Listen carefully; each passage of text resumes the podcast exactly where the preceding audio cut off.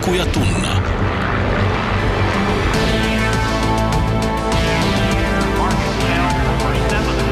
Doc Ventures.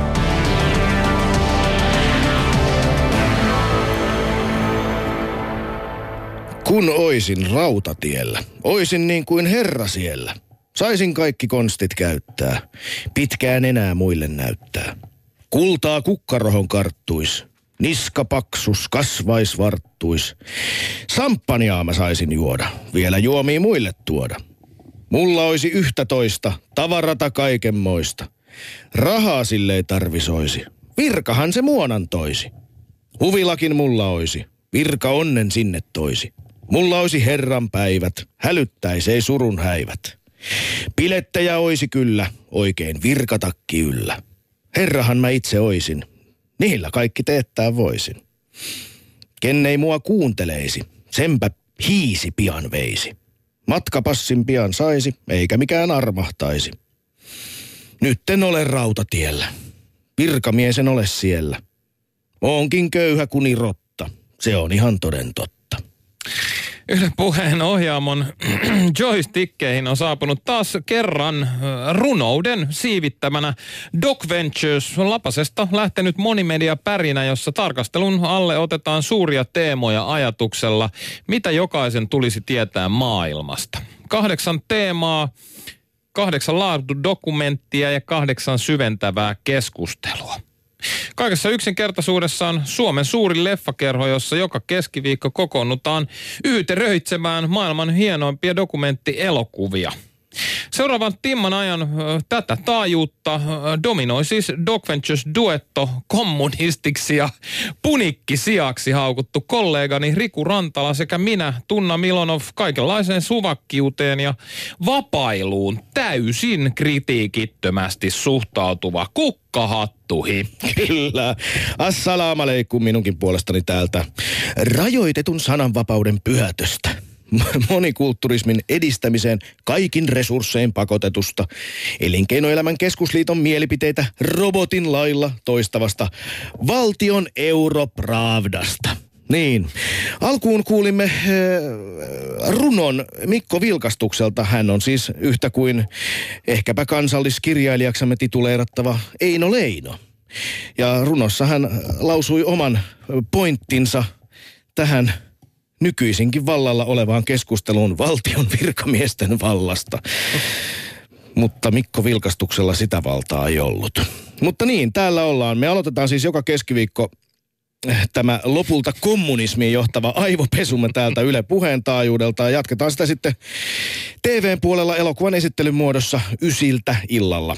Ja meidän subliminaalinen salaviestittely jatkuu leffan jälkeen niin kutsutuilla jälkiliukkailla, eli jälkilöylyissä, a.k.a agraaristi mainittuna jälkipuinneissa, jossa leffan herättämistä ajatuksista keskustellaan asiantuntijavieraiden kanssa. Niin ja tietenkin ainoastaan sellaisten vieraiden, jotka jakaa ö, samanmielisen mädättävän maailmankuvan kuin mekin. Juuri näin. Eikä unohdeta mainita, että yksi Doc Venturesin kantavista ideoista on se, että keskusteluun osallistutte myös te, rakkaat kuulijamme ja armon luupittajat. Kiitos vilkkaasta keskustelusta tähän saakka. Näinä perseilyn ja vihapuheen aikoina on, on kyllä hämmästyttävää nähdä, kuinka tasokasta keskustelu on ollut. Jatkakaa Näin. ihmiset samaan malliin ja osallistukaa keskusteluun hashtagillä eli hashhistöhryllä Docventures. Ö, Meitsi pyrkii täällä sisällyttämään teidän lähmänne keskusteluun ja luen teidän kommenttejanne täällä. Siis tietenkin silloin, kun se sattuu omiin tarkoitusperiini sopivan vastakkaisia mielipiteitä ei tietenkään suvaita. Ei missään nimessä, ei missään nimessä. Eli turha edes vaivautua laittaa sinne Twitteriin mitään muita viestejä kuin samanmielisyysviestejä. Not. Mutta mennäänpä jo päivän epistolaan. Doc Venturesin teemaksi nimittäin on tänään valikoitunut aihe, joka puhututtaa, josta lätistään niin kuin, niin kuin luonnonvoimista entisaikaan, silloin kun agraarimaailmassamme se vielä oli niin hirveän olennaista. On se tietysti nytkin, mutta joka tapauksessa meidän päivän teemasta tuntuu kaikilla olevan jonkinlainen mielipide. Se myös pelottaa ja hämmentää, se se koskettaa meistä jokaista, koska ilman sen luomaa oravan nahkaa on ihmispolon hyvin haastavaa elää. Tänään puhutaan siis tietenkin taloudesta. Niin, kohtalaisen kokonen aihe, johon meille on onneksi antamassa tuli tukea useampikin asiantuntija. Illalla Doc Venturesin leffa Klitsuun on kanssamme tulossa ö, ekonomisti Helsingin yliopistosta tutkimusjohtaja Mika Pantsar ja Demos Helsingin toiminnanjohtaja tutkija Tuuli Kaskinen sekä myöhemmin mestoille pamahtava filosofi Tere Vadeen. Sen sijaan tänne radioon me ollaan saatu tänään raha-aktivisti Ville Iivarinen, jolta on ilmestynyt ö, kirja nimeltä Raha. Mitä se todella on ja mitä sen tulisi olla? Näin, ja illalla kello 21 katsotaan siis yhdessä Markus Vetteri ja Kaari Steinbergerin dokkari The Forecaster, eli ennustaja. Ja se on tarina teiniässä ekan miljoonansa tienanneesta Martin Armstrongista. Ja tämä entinen finanssiguru on kehitellyt tietokoneohjelma, joka pystyy ainakin hänen mukaansa ennustamaan tarkasti talouden liikkeitä ja jopa kokonaisten valtioiden romahtamisia. Ja myös FBI kiinnostuu, elokuvassa hyvin kuvaillaan, miten se kiinnostuu kyseisestä ohjelmasta ja Armstrong päätyy lopulta 18 vuodeksi kaltereiden taakse. Ja Fedsien mukaan tämä siis tapahtui siksi, että se oli pyramidi huijannut miljoonia ja sitten taas Armstrongin omien sanojen mukaan se johtui siitä, että hän ei suostunut luovuttamaan ohjelmansa koodia liittovaltiolle.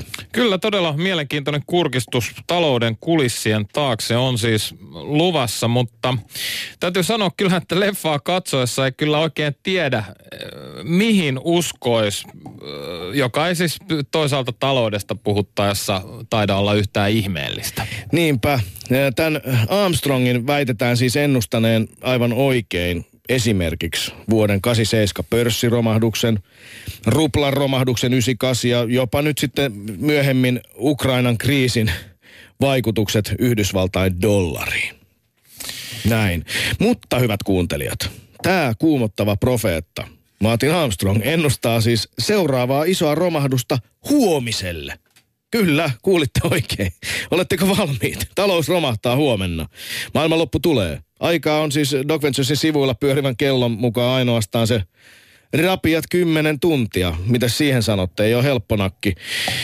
Tosin kyllä mä voin sen verran jo paljastaa, että Armstrong ehkä on hieman jo mildaillut tätä esittämäänsä kuumottavinta skenaariota. Ehkä ei kuitenkaan tarvi alkaa juoksea nyt sinne pankkiautomaatille saman tien tyhjentämään tiliä, eikä, eikä tota, vaihtaa kaikkea omaisuuttaan kultaan.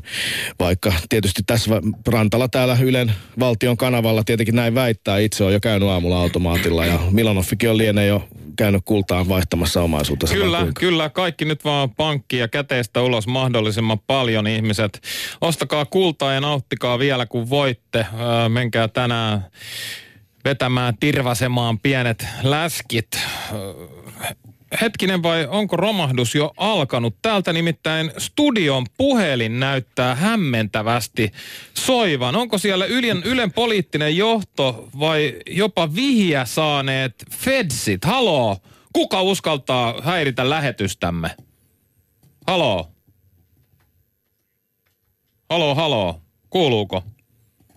Onko siellä Armstrong, joka soittelee? Mitä ihmettä täällä tapahtuu? Haloo? No niin, kuuluuko? Mitä täällä, mitä, mitä täällä tapahtuu? Niin, en tiedä mitä tapahtuu, mutta emme anna sen häiritä. Mä palaan vielä tähän Martin Armstrongiin. Itseäni kiinnostaa hänessä myös, myös tietyt yhtymäkohdat Suomeen. Nimittäin ehkä muistatte äskettäin tapahtuman, jossa suomalainen henkilö oli koodannut koodin, joka oli rahantekokone. Myöhemmin pitkien polveilevien tapahtuman kulkujen jälkeen ja sen jälkeen, kun aika moni suomalainen koki tulleensa huijatuksia, aika moni myös koki menettäneensä toimivan hyvän rahasammon, niin tota, kaikki romahti. Kysymyksessä oli siis Vinkapita ja tämä mies, joka koodasi, koodasi nämä koodit oli Hannu Kailajärvi.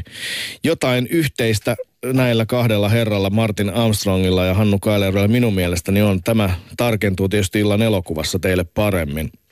Täällä ihmetellään sitä, että studiossa todellakin punainen Batman-puhelin vilkkuu ja mitään ei ole tapahtunut kuitenkaan. Emme ole saaneet, saaneet tota, me ei tiedetä, onko tämä nyt, itse asiassa tässä vieressähän on Pasila poliisitalo. Voiko olla niin, että täällä on niin sanottu vinkkipuhelin, joka pyörähtää Arnion miesten toimesta päälle.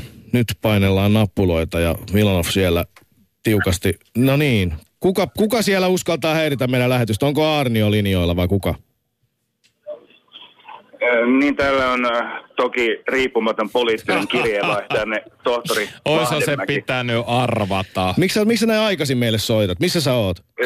Siis tietysti täytyy ottaa puhelu vastaan, ettei rele kuumene. Mä olen itse asiassa Tallinnan kapitalistisilla kaduilla, kulutan niitä juuri, 80 kilometrin päässä etelässä Helsingistä.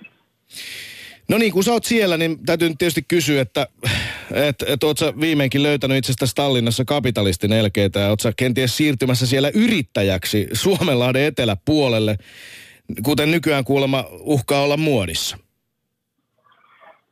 No siihenhän musta ei vieläkään ole, koska mullahan ei ole muuta kaupallista koulutusta kuin valuuttakurssit. Mutta itse asiassa toi väite siitä, että, että suomalaiset yritykset pakenisivat tänne Viroon, on, kyllä sitä pitää hieman tarkastella tässä äh, politrikissä, eli, eli sehän on fuulaa. Suomessa on välillä väitetty, että täällä Virossa toimisi 30 000 suomalaista yritystä. Se on jokin Viron kaupparekisterin numero, jossa on kaikki rekisteröityneet Suhtaudutko tähän Firma. lukuun siis äh, jotenkin Niels Musteliinista, eli äärimmäisen skeptisesti?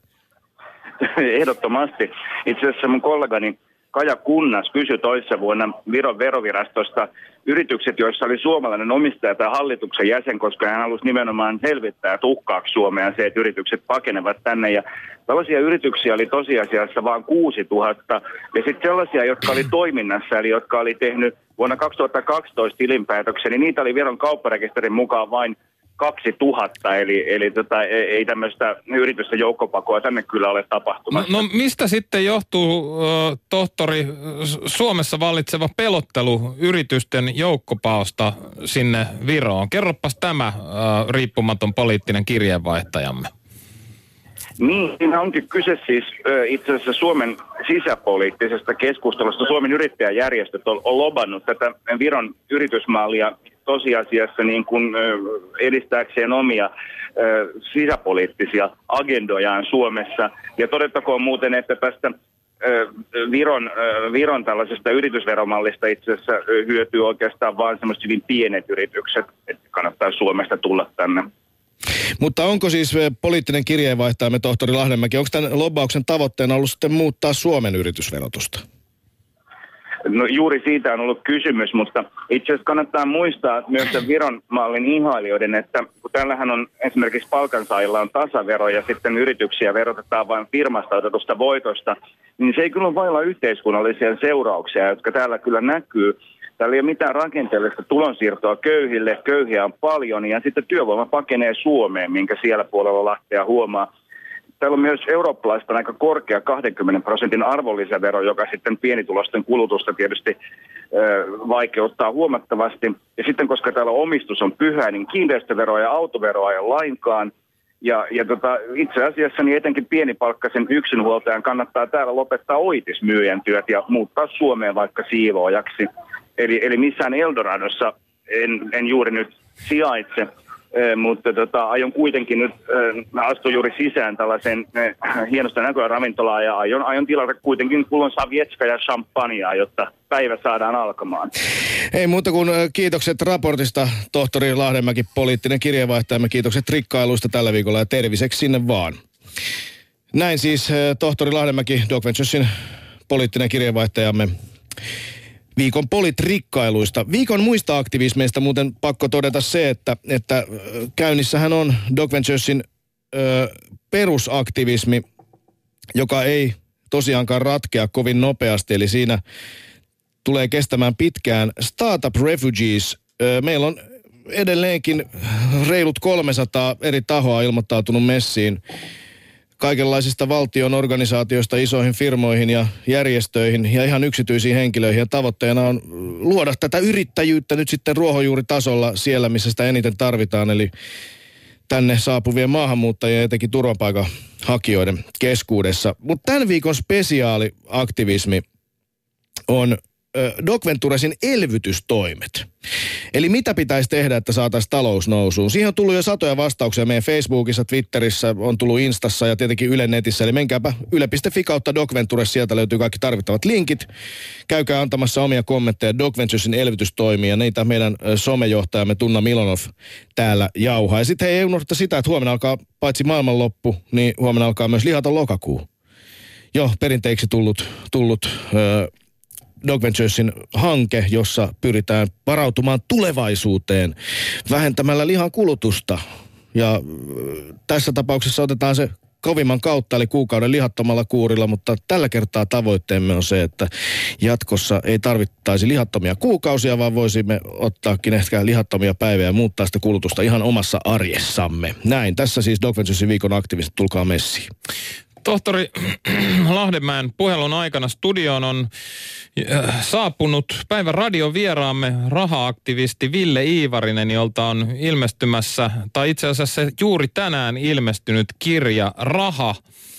Mitä se todella on ja mitä sen tulisi olla? Yle puheessa. Riku ja Tunna. Doc Ventures. Tervetuloa studioon Ville Iivarinen, raha-aktivisti. Kiitos. Niin, ö, todellakin olet raha-aktivisti. Mitä se nyt oikein tarkoittaa?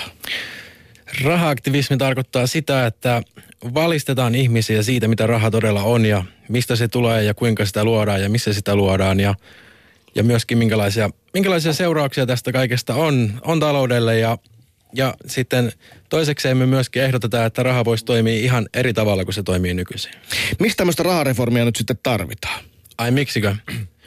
No esimerkiksi sen takia, että maailma on hukkumassa velkaan ja esimerkiksi sen takia, että ollaan tuhoamassa meidän elinympäristö tämän jatkuvan talouskasvun tavoittelun takia tai esimerkiksi sen takia, että meidän koko ajan täytyy pelastaa pankkia pulasta, olkoon se kuinka epäoikeudenmukaista hyvänsä tai – Esimerkiksi sen takia, että demokratialla ei pysty mitenkään vaikuttamaan meidän yhteiskunnan kehityksen suuntaan. Niin syitä on monia tähän rahan muuttamiseen. Tätä siis peräänkuuluttaa sun tänään ilmestynyt into. Äh, pamfleteistaankin tunnettujen into kustantaman julkaisema teos raha, mitä se todella on ja mitä sen tulisi olla. Mutta Ville Ivarinen, ennen kuin mennään syvemmälle näihin teemoihin, mistä kirja kertoo, niin, niin tota, pakko kysyä, että mikä saa miehen näin vahvasti käsittelemään näinkin hankalia asioita kuin taloutta ja rahan, rahan olemusta? Mistä tämä kaikki lähti liikkeelle sinun kohdallasi? No mulle se lähti liikkeelle siitä, että mä yksinkertaisesti sain tietää, että, että mitä raha on ja miten sitä luodaan. Mä olin siihen aikaan Helsingin yliopistossa politiikan ja talouden tutkimuksen laitoksella ihan jo opiskelujen loppuvaiheessa ja olin sitten kohta saamassa tämän mestari, maisteri arvonimen tässä talouden tutkimuksessa ja mutta en silti tiennyt rahasta yhtään mitään. En tiennyt mitä se on, en tiennyt mistä se tulee. Niin mun mielestä se oli vaan niin naurettava ajatus, että mä olisin mukaan joku asiantuntija taloudessa tietämättä rahasta yhtään mitään. Ja se vaan herätti musta sellaiseen hyvin intensiivisen tutkimusjakson, joka, joka sitten hyvin nopeasti muuttui aktivismiksi, kun mä tajusin, että ei muutkaan tästä ymmärrä. Ja mitä enemmän mä sitä asiaa tutkin, niin sitä enemmän mä näin, että vaikka kuinka monen maailman ongelman takaa löytyy tämä yksi sama asia, että raha toimii näin ja se sellainen yleinen tiedostamattomuus siitä, että, että se toimii niin. Niin rahan olemus on varmastikin muuttunut meidän ihmiskunnan historiassa aika moneen kertaan, mutta onko se sittenkään muuttunut niin paljon? Onko tässä tapahtunut, Ville Ivarinen, sun mielestä jotain merkittävää sitten niin kuin viime vuosikymmenien aikana, joka olisi muuttanut rahan olemusta siitä, mitä se on sitä ennen ollut, joka sitten johtaisi näihin nykyisiin ongelmiin? No ei viime vuosikymmenen aikana. Totta kai tämä Euroopan rahaliitto nyt Suomen, Suomen kannalta on hyvin merkittävä asia, jolla on ollut paljon vaikutusta. Mutta, mutta tämä, mitä mä kritisoin, tämä pankkitoiminnan, pankkitoiminnan malli, mikä on nyt on ollut voimassa, niin se ei ole todellakaan mikään uusliberalismi mukanaan tuoma asia tai tällainen, vaan ihan vuosisatoja vanha asia. Sä oot ollut aktivistina jo aika pitkään ja tota, nyt sitten se kaikki on huipentunut tähän tänään ilmestyneeseen kirjaan. Raha, mitä se todella on, mitä sen tulisi olla, mutta tota, moni muistaa sut ehkä taustoiltaan siitä, että sä oot ö, esiintynyt tämmöisenä talouden toisiaattelina mediassa. Mm. Ja myöskin osallistuit Occupy-liikkeeseen, sen toimintaan. varsin aktiivisesti ja omistautuneesti. Etkö sä ollut siellä teltassakin eduskuntatalon edessä asustelemassa? Joo, siellä me se syksy asuttiin. Tota, minkälainen tunnelma sulla on esimerkiksi siitä asiasta näin jälkikäteen? Aika moni, moni, mä muistan, että moni suhtautui tietysti varmaan aika skeptisesti siihen, siihen ö, leiriin ja siihen mielenosoitukseen. Sehän oli vähän niin kuin pitkä mielenosoitus ainakin tällä kanutallaajan mielestä. Moni suhtautui siihen silleen, että hipeille pamppua, että helvettiin sieltä leireilemästä. Ja sitten taas moni, moni ajatteli niin, että, että ehkä kun siitä kirjoitettiin juttuja, niin sai vähän muutakin kuvaa, että ihmiset, että kysymys oli ehkä huolissaan olevia ihmisiä, jotka eivät olleet kovinkaan eikä yhtäänkään väkivaltaisia, vaan päinvastoin pyrkivät tuomaan esille näitä ongelmia. Miten sä suhtaudut siihen asiaan? Kaikki on jatkunut niin kuin ennenkin, ehkä vähän pahemminkin sen jälkeen. Niin, no täytyy muistaa sitä aikaa. Se oli se Arabian kevät ollut just silloin ja Occupy-liike levisi Yhdysvalloissa ja muualla maailmassa. Et, et, et, kyllä oli sellaista ilmassa, että nyt, nyt on aika tehdä jotain tällaista.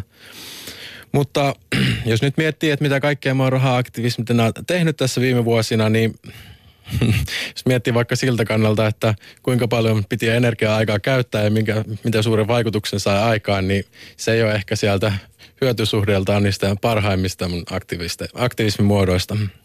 Niin, ilmeisesti Occupy-liike ei ole enää kovin vahvasti missään samalla tavalla toimi, että, että ihmiset istuis pitkään jossain ja koettaisi sillä tavalla saada muutoksia aikaan. Niin, no se ei oikein täällä menestynyt, mutta kyllähän se muualla, esimerkiksi Espanjassa, mikä on tämä Podemos-puolue, mahdollisesti nousemassa valtaan siellä seuraavissa vaaleissa, niin se koko puolue syntyi hyvin samantyyppisestä liikehdinnästä Espanjassa, että, että olisi se periaatteessa voinut johonkin johtaa, mutta ei nyt johtanut tällä kertaa. Ehkä ensi kerralla sitten. Uskotko, että tämä nykyinen vallitseva talousjärjestelmä, mikä meillä on, tulee jatkumaan vielä seuraavat vuosikymmenet? No, se on paha sanoa. Tulevaisuuden ennustaminen on niin vaikeaa. Martin Armstrong ennustaa huomiselle crashia. Mitäs, miltä, mitäs tuumit siitä? No, en mä usko, että se ihan huomenna tulee. Mutta eihän hän suikaan nyt ole ainut, ainut ihminen, joka tällaista ennustaa. Mä luin juuri vastikään Deutsche Bank oli, oli julkaissut heidän tutkimustiiminsä tekemään. Hän oli 200 vuotta katsonut taaksepäin historiaa, katsonut erilaisia bondeja ja kiinteistöjen hintoja, osakkeiden hintoja ja niiden syklejä tutkineet. Niin kyllä tässä Deutsche Bankinkin äh, julkaisussa näkyy, että kaikki ne syklit on nyt sitten yhtyneet ja ne on siellä korkeammalla tasollaan, että myös Deutsche Bank povaa, että kohta tullaan alas se lujaa ei tämä Martin Armstrong todellakaan ainut, joka tutkii taloutta syklisyyden kautta.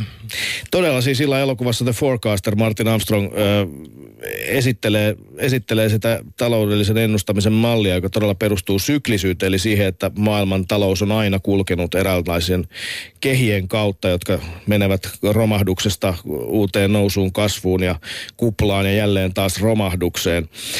Ö, nyt me eletään tämmöisen aika kai, kaikkien mielestä yhteinen fakta on se, että nyt näyttää olevan tämmöisen pitkän taantuman aika tai pitkän laskukauden aika tai jonkinlainen ehkä jopa poikkeuksellinen vaihe. Onko tämä Ville Ivarinen raha-aktivisti sun mielestä poikkeuksellista aikaa, mitä meillä tän nyt?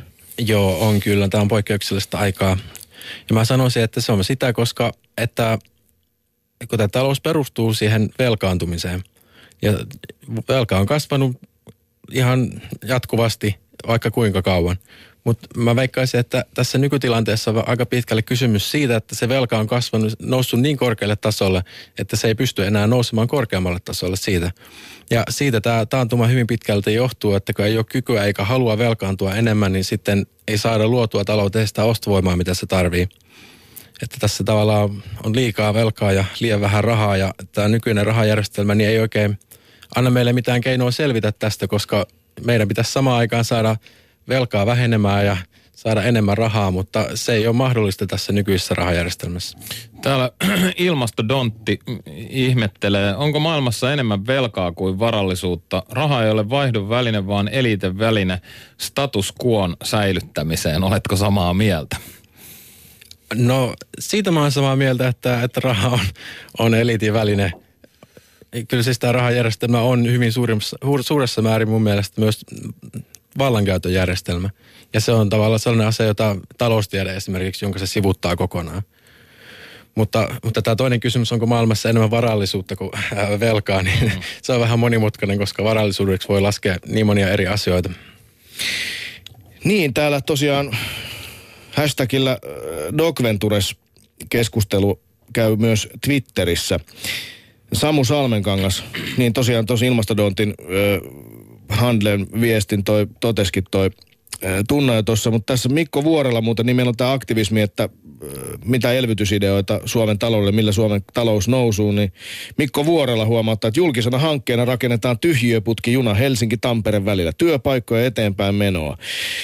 Pakko kysyä Ville Hiivarinen, nyt jos vaikka tuommoinen, tämä kuulostaa hurjalta, tyhjiöputki juna ö, paikasta toiseen, mutta eikö se vaatisi nimenomaan velkaa? Eihän semmoista voi nyt tuosta kassavaroillakaan rakennella. Et eikö maailma tavallaan pyöri velan avulla? Eihän mulla olisi kämppää ilman asuntovelkaa. Valitettavasti. No siis todellakin maailma pyörii velan avulla, mutta, mutta jos tämä valtio alijäämän kulutus, mitä se nyt rahoitetaan, niin se on ihan poliittinen päätös.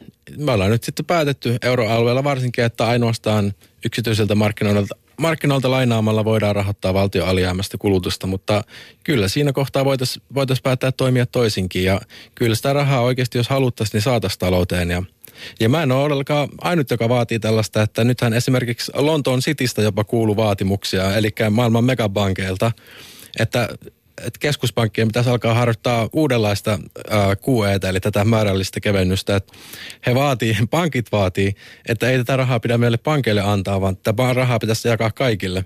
Että näin keskuspankkien pitäisi toimia tässä tilanteessa. Ja tätähän me, me myös rahareformiliikkeessä ehdotetaan.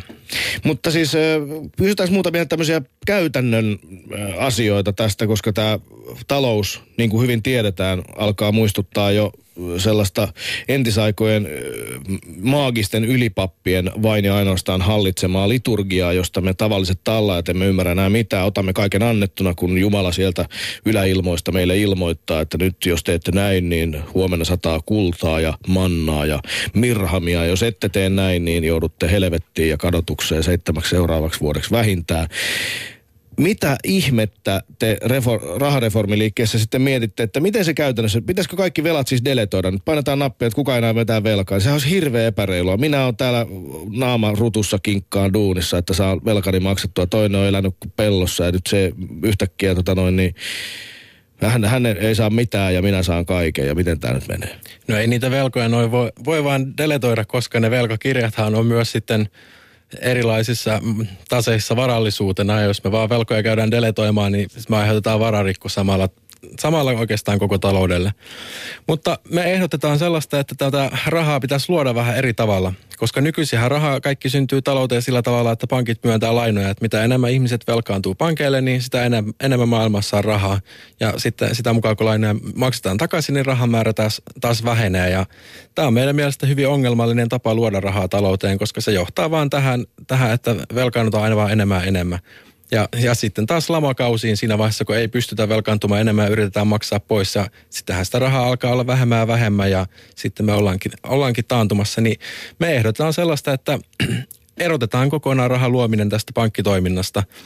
Ja tehdään pankeista rahan välittäjiä, niin kuin ne väittää olemassa tänä päivänäkin.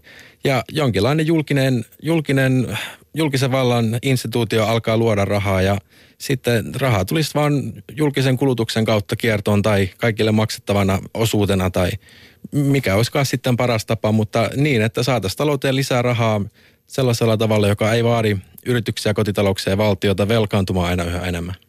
No miten se sitten käytännössä tapahtuisi? Mun pitäisi nyt rakentaa nyt tämän perkele mökki.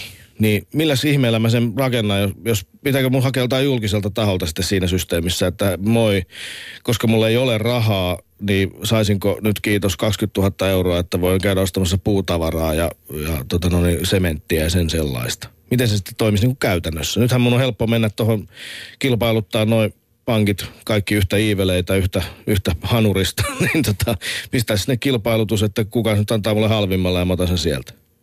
No esimerkiksi jos puhutaan vaikka asuntojen hankkimisesta, niin mun mielestä se voisi olla niin, että, että olisi joku julkinen taho, joka myöntäisi ihmisille asuntolainoja. Mutta tässä rahareformissa ehdotetaan sellaista, että no jos sä haluat sun mökin rakentaa, niin sä menet rahoitusmarkkinoille, mikä onkaan se firma, mihin sä meet pankkiin ja sanot, että mulla on tällainen suunnitelma. Ja sitten sä oot se, joka haluaa lainata rahaa ja sitten vastapuolella pitää olla ihmisiä, jotka haluaa rahoilleen korkotuottoa, jotka on valmiita luopumaan rahoistaan tietyksi ajaksi siitä hyvästä, että he saa korkotuottoa niille rahoille. Mutta eikö, se ole pank, eikö pankit just on noin? no niin, ne väittää olevassa, mutta sitä ei ole pankkitoiminta nykypäivänä. Ei se pankkilainen myöntäminen vaadi sitä nykyisin, että joku luopuu rahoistaan, vaan pankkilainet nimenomaan rahoittaa itse itsensä. Se, se on rahan luomista pankkien lainaustoiminta tänä päivänä. Mutta me vaan ehdotetaan, että se, se tapahtuisi niin kuin se väitetään tapahtuvan tälläkin hetkellä. Et rahoitusmarkkinat, totta kai pitää olla taloudessa rahoitusmarkkinat, mutta ne toimis vaan sillä tavalla, että ne, ne saattaisi ne sijoittajat ja lainaottajat yhteen ja sitten... Niin, eli tarkoitat nyt Ville Iivarinen raha-aktiivisesti sitä, että pankkiilla ei tällä hetkellä ole velvollisuutta näyttää, että sillä on oikeasti holvissaan sitä määrää fyrkkaa, minkä se jollekulle ulos lainaa. Se on vain numero. Niin. Ja sitten heidän kirjanpidollisesti se kuitenkin on olemassa, kun oletetaan, että joku maksaa ne joskus takaisin heille. Mm. Niin. Mutta sitten tota noin, niin tässä, tähän perustuu siis siihen, että on nämä tämä rahoitusjärjestelmä, niin eikö se ole tavallaan meidän tämmöisen nykyisen vaurauden ja valtavan talouskasvun, mitä on vaikka viimeisen sadan vuoden aikana. Eikö se ole just se meidän niin vaurauden lähde, että sitä yhtäkkiä on pystytty pumppaamaan tolla tavalla ikään kuin liikkeelle sitä fyrkkaa. Eli sitä on, on saatu kaikenlaisia keksintöjä keksittyä ja, ja uusia juttuja luotua ja rakennettua, koska sitä tavallaan sitä rahaa saa aika helposti, koska toi rahareformisti esittämä malli tuntuu vähän hankalalta, että nyt sitten pitäisi löytää just se joku tyyppi, jolla sattuu olemaan rantalalle se 20 tonnia ja se haluaa se viisi pinnaa korkoa tai mitä lieneekään. No nykyaikaisella rahoitusmarkkinoilla ei se nyt niin hankalaa olisi, kyllä he on hyvin kekseleitä tyyppejä. Miten, niin miten tämä käytännössä niin toimii? Eikö sinun mielestäsi tämä nykyinen varsin ongelmallinen, varmaan kaikki on siitä yhtä mieltä, järjestelmä kuitenkin meidän vauraudenkin lähde. Eli se, että rahamarkkinat on, tai rahoitusmarkkinat on toimineet niin, niin, niin vapaasti. No joo, vaikka mä oonkin tällainen äh, rahajärjestelmän vastustaja, niin kyllä mä näen, että siinä on myös paljon hyviä puolia. Ja yksi esimerkiksi tämä, että, että mikä tämä maailmasta teollistuminen tapahtunut ja äh, kaikki tämä kasvu, niin kyllä, kyllä sillä on varmasti ollut siinä iso rooli. Ja, ja se nimenomaan omaan oikeastaan ruoskii taloutta kasvaa yhä suuremmaksi ja suuremmaksi, koska kaikki raha luodaan maailmaan sillä ehdolla, että enemmän rahaa maksetaan tulevaisuudessa takaisin. Niin kyllä se, se on luonut sitä talouskasvun pakkoa ja kyllä varmasti näytellyt iso osa siinä, että, että me ollaan näin pitkälle nyt tultu. Mutta nyt kun me ollaan tultu näin pitkälle, niin mun mielestä voitaisiin vähän miettiä, että halutaanko me yhä enemmän ja enemmän. Halutaanko me yhä enemmän lisää talouskasvua vai pitäisikö meidän nyt oikeasti pikkuhiljaa alkaa vähän jarruttaa tahtia – koska kyllähän kaikki tutkimukset osoittaa, että ei tämä ole kestävä tapa millä olla. Mutta siinä on myös tämän nykyisen rahajärjestelmän kanssa ongelma, että tämä hyvin huonosti toimii ilman kasvua tällainen. Koska, koska me luodaan rahaa sillä ehdolla ja sillä oletuksella, että enemmän rahaa maksetaan takaisin, niin kyllä se, kun se vaatimus koskee joka ikistä euroa, dollaria, puntaa ja kaikkea, niin kyllä siinä vaiheessa, kun se kasvua ei saada aikaiseksi, niin ongelmia alkaa ilmetä hyvin pian ja ja se uhkaa keikahtaa sitten siihen velkadeflaation puolelle, joka on sitten melkein pahinta, mitä tässä voi tapahtua. Että se on myös mun mielestä iso peruste tällä rahareformille, että luotas, luotas rahaa ihan vaan sen takia, että raha pitää olla olemassa, että talous voi toimia. Ei sen takia, että se rahan luominen tuo voittoa ja enemmän rahaa tulevaisuudessa. Että luotaisiin sellainen talous, joka voisi toimia myös ilman talouskasvua ja sellaisessa vakaassa tilassa. No joo, mä oon samaa mieltä kuin Ossi Rajala täällä. Talouskeskustelu on vaikeaa, koska termit ovat mystisiä kuin Danten helvetti. Meikäläinen, meikäläinen on kyllä, äh, täytyy sanoa, että vielä hiljempaa kuin normaalisti näiden haastattelujen aikana sen takia, että olen tunnustan olevani pihalla kuin lumiukko. Nämä on, nämä on erittäin vaikeita asioita, eikä itsekään ymmärrä näistä oikeastaan mitään. Tämä kertoo myös siitä, minkälaisen vallan saavat tässä nykymaailmassa ne, jotka ymmärtävät ja tietävät taloudesta. Sä oot peräänkuuluttanut, Ville Iivarinen, enemmän demokraattisia malleja ja käytäntöjä talouteen. Eikö meillä kuitenkin ole jo aika pirun demokraattinen systeemi siis siinä mielessä, miten maailman historiallisesti kun mietitään? Ah, no joo, kyllä siinä mielessä, mutta, mutta jos rahaa mietitään, niin no vaikka keskuspankit. Niin, keskuspankithan ne on vuosisatoja ajan niin toimineet täysin itsenäisesti ja se ajatellaan, että se pitää olla niin, että ei heidän eduskunnalla tai europarlamentilla tai kellään mitään sanomista Euroopan keskuspankin toimimiseen. He toimii täysin itsenäisesti ja tekee päätökset täysin itsenäisesti ja he kun kokoustaa ja tekee päätöksiä, niin asiakirjat on salaisia seuraavat 30 vuotta eteenpäin ja, ja heillä on täydellinen syytesuoja kaikesta, mitä he tekee virassa ollessaan. Ja, että se on tavallaan, että meillä on tällaiset tyypit, joita kukaan ei ole siihen virkaan äänestänyt, valinnut, ketkä ei ole oikein millään tavalla vastuullisia niistä teoistaan – ja jota me ei oikeastaan edes voida tietää, millä perusteella he niitä tekee, niin he kuitenkin käyttää ihan mielettömän suurta valtaa euroalueellakin, Euroopan keskuspankki. Ja täysin demokratia ulkopuolella, täysin ää, järjestöllä ei mitään vastuuta sen teosta, niin kyllä mun mielestä se on hyvin ongelmallinen asia. Ja, ja yleensäkin se ajatus, että miksi me ajatellaan, että, että sitä ei saa, demokratia ei saa missään nimessä harjoittaa, mitä tulee rahaa – koska jos me nyt kerta uskotaan, että demokratia on hyvä, hyvä tapa, niin miksi me sitten ei, ei tehdä näitä asioita sen mukaan?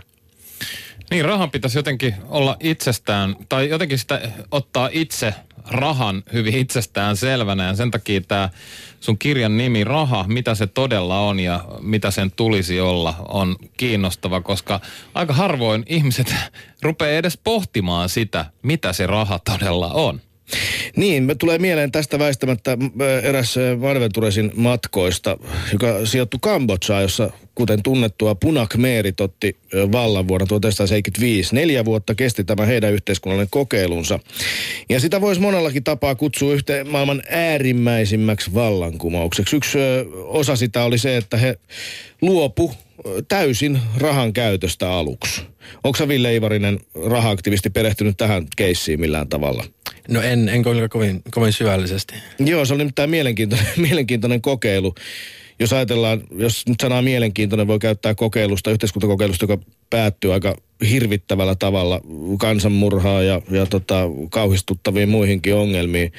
ongelmiin. Mutta tota, hekin joutuivat siis tämän äärimmäisen ideologiansa edessä taipumaan ja, ja tota, ottamaan siis vuoden kuluttua sitten noin muistaakseni niin käyttöön sitten oman rahan. Eli, eli sitä ennen oltiin hetki ilman rahaa ollenkaan, mutta edes, edes kirkasotsaisimmat öö, henkilöt siinä kyseisessä järjestelmässä eivät uskone, eivät voineet saada sitä systeemiä. Me ei siis pärjätä ilman rahaa, se on selvää. Sitähän te, että rahareformistit on ilmeisesti kuitenkaan muuttamassa. No ei, ei kyllä raha oikeasti on, on yksi ihmiskunnan kaikkien aikojen tärkeimpiä ja hyödyllisimpiä keksintöjä ja ei siinä mitään. Että kyllä ehdottomasti pitää olla rahaa ja mutta se vaan, että sen voisi muuttaa, että sitä se hoidettaisiin vähän eri tavalla tämä, miten raha toimii. Ja tämä reformi, mistä me puhutaan, niin rahan käyttäjän näkökulmasta sillä ei olisi mitään vaikutusta. Rahaa käytettäisiin aivan, aivan niin kuin ennenkin, mutta ainoastaan ne rahan kirjanpitoa koskevat säännöt ja ne mekanismit, joilla rahaa luodaan, asiat, joita oikeasti kukaan ei tule edes miettineeksi tähän asti, niin tehtäisiin muutos sinne. Se ei olisi se olisi hyvin, hyvin pieni, lähes huomaamaton muutos, mutta sen, sen vaikutukset voisivat olla ihan valtavat, valtavat monella yhteiskunnan alalla. Niin, Ville Iivarinen, rahaaktivisti, jolta tänään on ilmestynyt uusi kirja Raha, mitä se todella on, mitä se tulisi olla. Me ollaan mietitty täällä Doc Venturesissa sitä, että kun tämä illan elokuva The Forecaster, eli ennustaja, kertoo yhden tarinan siitä, miten taloutta ennustetaan ja kuka taloudesta saa puhua ja millä kuka asiassa on uskottava. Oletko Ville Iivarinen kokenut paljon sitä, että sua ei pidetä uskottavana, kun sulla ei ole taloustieteellistä koulutusta? No en mä ole sellaista oikein kovinkaan paljon kokenut, ja, mutta en mä toisaalta ikinä esiintynytkään asiantuntijana, enkä mä ikinä halua, että musta käytetään sitä asiantuntijatitteliä, että mä vaan tätä sanomaa, mitä hyvin monet maailmalla tälläkin hetkellä monissa maissa esittää, niin mä haluan sitä tuoda Suomessa esille ja siitä tässä kirjassa on kysymys, että haluan tämän rahareformin liikkeen sanoman tälleen hyvin niin kansanomaisesti kuin mahdollista suome, suomalaiselle lukijalle esittää. Ja en mä, en mä väitä, mä en ole näitä, jos mä nämä jutut omasta päästäni keksinyt, niin kyllä mä oikeasti itsekin epäilisin, että onkohan tässä nyt järkeä, mutta tämä on hyvin vanha taloustieteessä ollut pitkään tämä asia ja viime vuosisadalla monet, monet viime vuosisadan suurista taloustieteilijöistä kannatti tätä ajatusta ja ja kyllä mä uskon, että tässä olisi, tässä olisi pointtia. Ja jos, jos useammat tulisi ajatelleeksi vaan tätä, niin kyllä varmaan hekin olisi sitä mieltä. Ja siitä mun aktivismissa on kyse, ei mistään, mistään siitä, että mä olisin joku asiantuntija. Nyt kuitenkin lienee aika kilauttaa kaverille, eli nyt Doc Ventures ottaa keskusteluun mukaan myös taloustieteilijän. Kuunnellaan, mitä hänellä on asiasta sanottavaa. Eli meillä on langan päässä tällä hetkellä ekonomisti, hän on ajatuspaja Liberan tutkimusjohtaja Heikki Pursiainen. Otetaanpa tämän jälkeen hänet lin- linjoille. Yle puheessa. Riku ja Tunna. Doc Ventures. Halo ja tutkimusjohtaja Heikki Pursiainen ajatuspaja Liberasta, oletko linjoilla? Ol, täällä ollaan kyllä. Selvä. Tosiaan meillä täällä studiossa on vieraana rahaaktivisti Ville Iivarinen. Ollaan puitu rahareformin ideaa ja ajatuksia. Minkälaisia ajatuksia rahareformi herättää taloustieteilijässä? No, no mä en itse ole niin hirveän innostunut tästä rahareformista. Mun mielestä meidän rahajärjestelmä toimii ihan, ihan ok, ok hyvin tällä hetkellä. Eli et peräänkuuluta uudistusta tolla saralla. Haluatko kysyä jotain Ville Iivariselta? No mun mielestä kirjan jutussa, joka sinänsä on ihan sympaattinen, niin siinä on vähän parissa kohdassakin mennyt, mennyt tämä raha ja sitten tämä niin kuin oikea varallisuus sekaisin. Eli oikea varallisuus, mistä me ollaan oikeasti kiinnostuneita, on, on kaikki tavarat ja muut meille arvokkaat asiat, niin kuin vapaa-aika ja terveys ja taide ja sen sellaiset asiat. Sellaiset asiat siis, joilla oikeasti tekee jotain. Et mehän ei oikeasti välitetä rahaa sinänsä. Ja mun kysymys onkin, että kun se kauheasti puhuttaisiin, että, että pankit voi luoda rahaa, niin, niin tarkoitatko se, että pankit voi jollain tavalla niin kuin luoda, luoda oikea, oikea, oikeasti jotain varallisuutta? En mä sitä tarkoita. Mä vaan tarkoitan, että ne voi luoda maksuvälineitä, joita mm. ihmiset tarvii, jotta ne voi itselleen hankkia tätä, tätä oikeaa varallisuutta. No, eli, eli tässä on kysymys vaan tämmöisestä kirjanpitotoimenpiteestä tavallaan. Mä en oikein ymmärrä, miksi, miksi meidän pitäisi olla niin kauhean kiinnostunut siitä, koska ää, mistä se valta pankille sitten syntyy, kun, koska se ei kerran voi luoda mitään, mitään sellaista varallisuutta, mistä me oikeasti ollaan kiinnostuneita. Ai, mistä se valta syntyy, jos koko yhteiskunta on heille korvien myöten veloissa? niin, niin, mutta jos tämä, tämä mut, eihän, velkahan on myös kiinnostavaa vaan, jos se implikoi jotain sellaista, että me ollaan velkaa jotain oikeasti tärkeitä asioita. Jos me ollaan jossain ruutupaperin nurkassa lukee, että, että miinus 10 tai toisessa plus 10, niin ei sillä ole mitään väliä. Todellinen varallisuus se vaan merkitsee jotain. Niin, no tämä tuntuu jos pankit ei sitä voi luo, jos ei pankit sitä voi luoda, niin eihän ne voi tehdä mitään kiinnostavaa. Niin, no tämä tuntuu olevan se vallitseva käsitys teidän taloustieteilijöiden keskuudessa, että et eihän niinku rahaa tai yksityistä velkaa tai pankkia tarvitse miettiä ollenkaan, että kyllä taloutta pystyy täysin ymmärtämään ilman näitä, että mun mielestä tämä on vaan aika tosi harhainen käsitys, että jotenkin sä voit sivuuttaa nämä no. asiat kokonaan ja sitten antaa, no, ei, antaa pätevää toi, analyysiä toi, taloudesta kuitenkin. No ja sitten toi, jos toi on vaikka finanssikriisi... Toi on täysin väärin luonnehdinta, että taloustieteilijät ei olisi kiinnostunut pankista ja rahasta. Mä, mä, siitä on valtava, näistä asioista on valtava taloustieteellinen kirjallisuus. Otetaan nyt ihan konkreettinen kysymys vielä. Mm. Oletko siellä kuuntelemassa? Totta kai. Eli sä väitätte, että, väitätte, että panke, äh, siinä kirjassa, että kaikki muka luulee, että pankkien tehtävä on välittää rahaa tallettajille lainaajille, ja tässä on joku virhe. No en mä väitä, että kaikki... oikein? No mä en väitä, että kaikki taloustieteilijät, kyllä totta kai taloustieteilijät on, on monet hyvin perillä tästä, mutta okay. yhteiskunnassa okay, laajemmin yleinen, valitsee... Yleinen käsitys on se, että näin on. Niin. No mutta, mutta ei kukaan oikeasti luule näin. Ajaa. Mä en tunne, koska pankkien tehtävä on välittää varallisuutta tallettajilta lainaajille, ei rahaa. Niin siis todellakin... Eli, jos mä, jos mä ajattelen, niin kuin mikä pankin tehtävä mun elämässä on, niin se on hoitanut sen, että mä sain asunnon tänään ja vastineeksi mä teen työtä niiden asunnon antajien eteen kaksi viikkoa joka kuukausi tässä näin. Tämä on pankin tehtävä. Rahalla ei, ei siinä ole rahalla mitään sen kanssa tekemistä. Siinä on kysymys siitä, että mä saan asunnon ja sitten mä teen työtä asunnon antajien eteen. Ja se mulla on aivan sama, millaisia kirjanpito suureita, luoko pankki rahaa, tuhoako se rahaa vai ei. Tämä on se pankin tehtävä, todellisen varallisuuden välittäminen eikä rahaa. Vai ymmärräs me jotain täysin väärin? No ei siis, näin mä oon käsittänyt kanssa, että, että taloustieteessä, kun mitä nämä lainattavia varojen mallitkin, jotka olevinaan pankkitoimintaa mallinnetaan, niin siellähän pankkeihin tallennetaan hyödykkeitä ja ne pankit lainaa niitä hyödykkeitä eteenpäin. Et mun mielestä se ei ole hirveän totuudenmukainen käsitys kuva pankkitoiminnasta. Tästähän, ainakin mun elämässä on kysymys. Aa, no sähän voit yrittää viedä jotain tavaraa pankkiin, että mä talletan nyt teille ja katso mitä ei, ne sanoo. Mutta, niin, No mulle sopisi, mä en usko, että pankilla olisi mitään sitä vastaa, että mä veisin sinne vaikka taulu TV joka kuukausi sen sijaan, että mä vien sinne rahaa. Ei, no lähdetään yhdessä kokeilemaan. Sillä ei ole mitään, ei sillä ole mitään väliä. Se on ehkä vähän epäkäytännöllisempää, mutta että mun ja tallettajien kannalta tärkeintä on se hyödykevirta, mikä kulkee multa sinne pankkiin, eikä se, että mitä kirjaustoimenpiteitä siellä pankissa tehdään. Niin, no tässä tuli kyllä erittäin hyvin havainnollistettua, mikä on taloustieteilijän näkemys pankkitoiminnasta. Niin, tässä selvästi, tässä selvästi siis äh, todella linjalla, linjalla puhelimen päässä on äh, Libera-ajatuspajan tutkimusjohtaja Heikki Pursiainen taloustieteilijä täällä studiossa, rahaaktivisti Ville Iivarinen, joka ö, perään kuuluttaa rahareformia. Tässä tosiaan huomaamme, että käsitteistäkin jo lähtien keskustelun ei, ei juurikaan kohtaa. Kovaa kritiikkiä tulee taloustieteilijältä. Kysyin tuossa alussa sulta, Heikki Pursiainen, että kaipaatko rahareformia ja sanoit, että mielestäsi järjestelmä toimii niin, niin hyvin, että, se, sitä ei tarvitse reformoida. Mutta sitä äh, tiedustelisin sulta Heikki Pursianen tässä vielä lopuksi, että Tätähän ei suinkaan ainoastaan ole esittänyt tätä rahareformia täällä studiossa Ville Iivarinen, vaan kuitenkin kansainvälisesti aika monikin.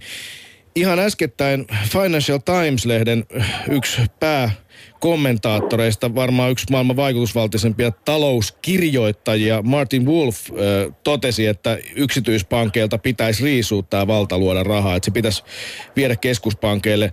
Onko Suomen taloustieteilijöillä Heikki Pursiainen ollut tästä aiheesta keskustelua? Oletko seurannut? No ei just tästä aiheesta ole ollut keskustelua. Mä olen seurannut jonkin verran olen seurannut tätä alan akateemista keskustelua. En väitä olevani mikään asiantuntija ja en, en mä ole huomannut mitään, mitään ää, suurta virtausta vielä, vielä tähän suuntaan. Mä sanoisin niin, että, että nyt tämän pankki, tai viimeisen finanssikriisin jälkeen niin, niin taloustieteessä on tehty paljon uutta tutkimusta tästä finanssisektorista ja sen regulaatiosta. Ja veikkaan, että se ne tutkimustulokset alkaa tästä pikkuhiljaa ää, tavallaan siirtyä sieltä taloustieteestä tähän julkiseen keskusteluun ja odotan mielenkiinnolla, mitä sieltä tulee. Jotenkin mä veikkaan, että just ehkä tämä rahareformi ei, ei sieltä putkahda, mutta eihän se tietysti mahdotontakaan, mahdotonta sekään. Niin eli voi olla muutoksia, voi olla odotettavissa. Tätähän meidän illan elokuvakin käsittelee, mitä tapahtuu. Eh, kiitos oikein paljon Heikki Pursiainen tästä ajastasi. Ja tota, lyhyt vielä loppuun kysymys. Pystytkö vastaamaan kolmella sanalla, kolmella pointilla Doc Venturesin tämän viikon aktivismiin? Millä Suomi nousuun?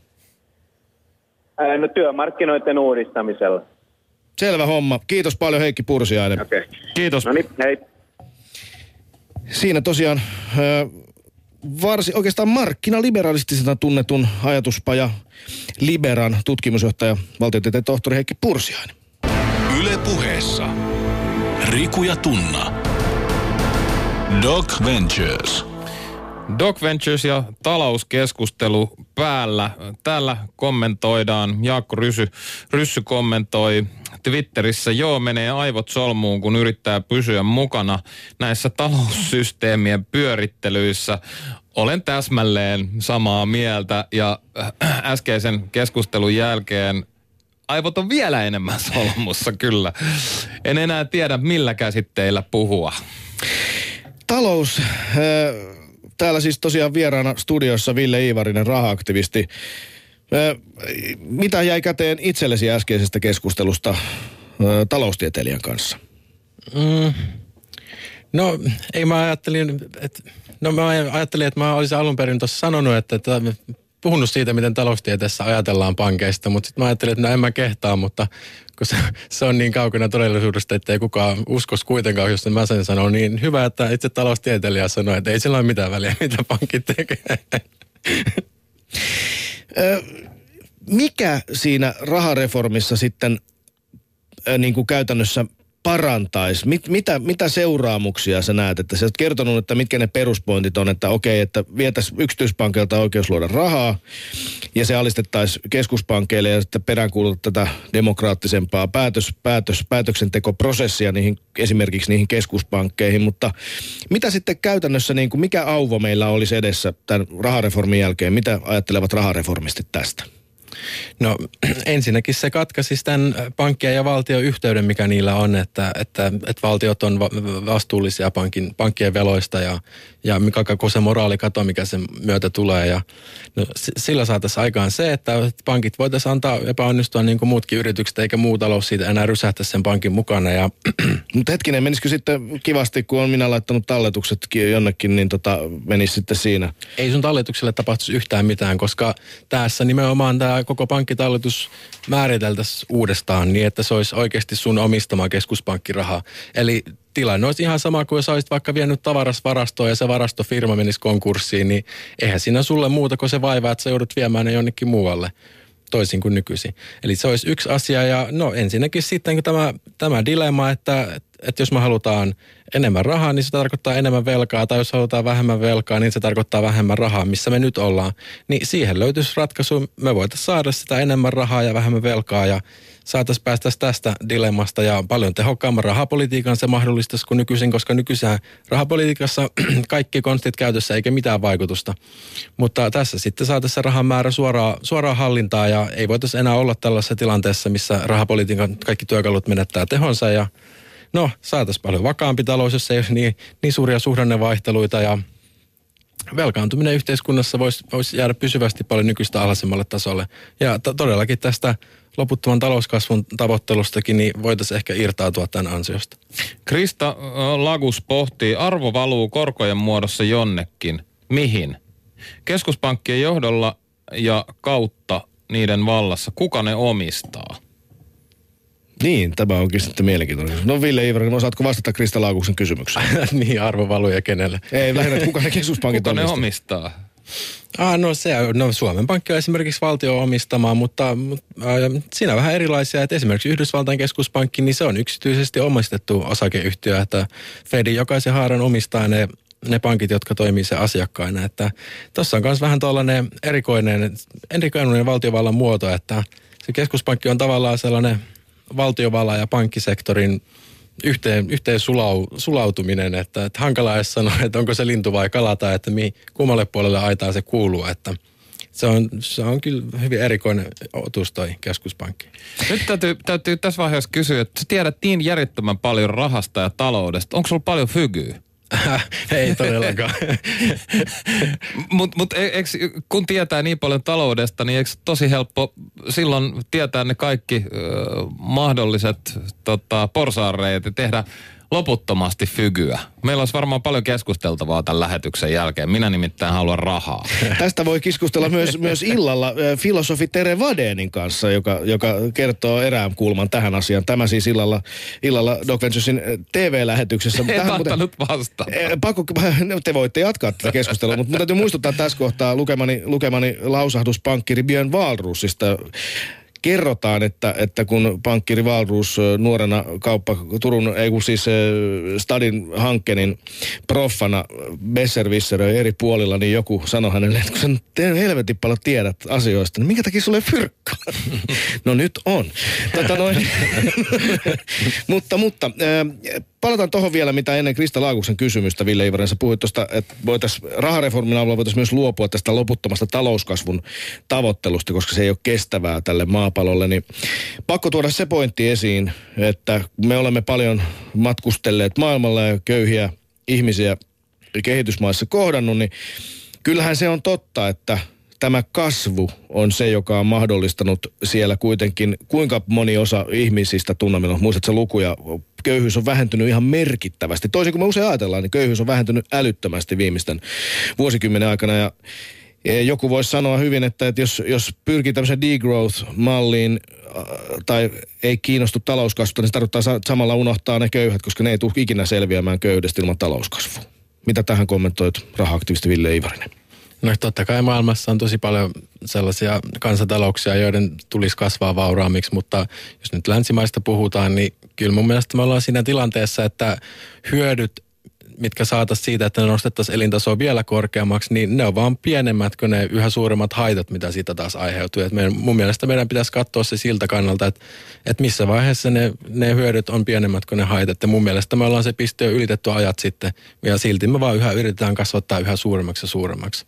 Ja mun mielestä siinä ei ole mitään järkeä. Tarko- Niin. Tarkoittaisiko tämä ta- ta- varallisuuden uusjakoa sieltä, että meidän tulisi luopua omastamme, jotta köyhimmät maailmassa selviäisivät? No, he on kyllä monta vuosikymmentä luopuneet omasta, että me, me kasvattaisiin yhä entistä en, suuremmaksi. Jos vaikka mietitään tätä kehitysvaiden velkaa juttua, mikä on jatkunut jo niin älyttömän kauan, sehän vaan kasvaa ja kasvaa ja kasvaa ja tännehän on vaan yhä enemmän ja enemmän velkaa ja rahaa sieltä virtaa koko ajan tänne, että että jos me haluttaisiin oikeasti kehitysmaita auttaa, niin kyllä nämä koko kansainväliset rahavirrat, ne pitäisi miettiä ihan uudestaan. Tänään meillä keskustelu, keskustelu jatkuu taloudesta, talouden ennustamisesta, mutta ennen kaikkea haluamme mennä, hyvät kuuntelijamme, Doc Venturesissa eteenpäin tämän hetken tilanteesta tulevaisuuteen, miettimään mitä mahdollisia uusia asioita talousmallit, järjestelmät ja niiden kaikenlaiset välineetkin voivat olla tulevaisuudessa, koska tämä meno tuskin jatkuu, tai ainakaan ikinä ennen ihmiskunnan meno ei ole jatkunut samaan malliin aina. Joten tota, meillä vieraana tulevaisuuden tutkija Tuuli, Tuuli Kaskinen ja, ja ö, ekonomisti Mika Pantsar Helsingin yliopistosta pohditaan nimenomaan tulevaisuuden asioita. Ville Iivarinen, mitä haluaisit kysyä meidän illan Doc Venturesin lähetyksen studiovieraalta?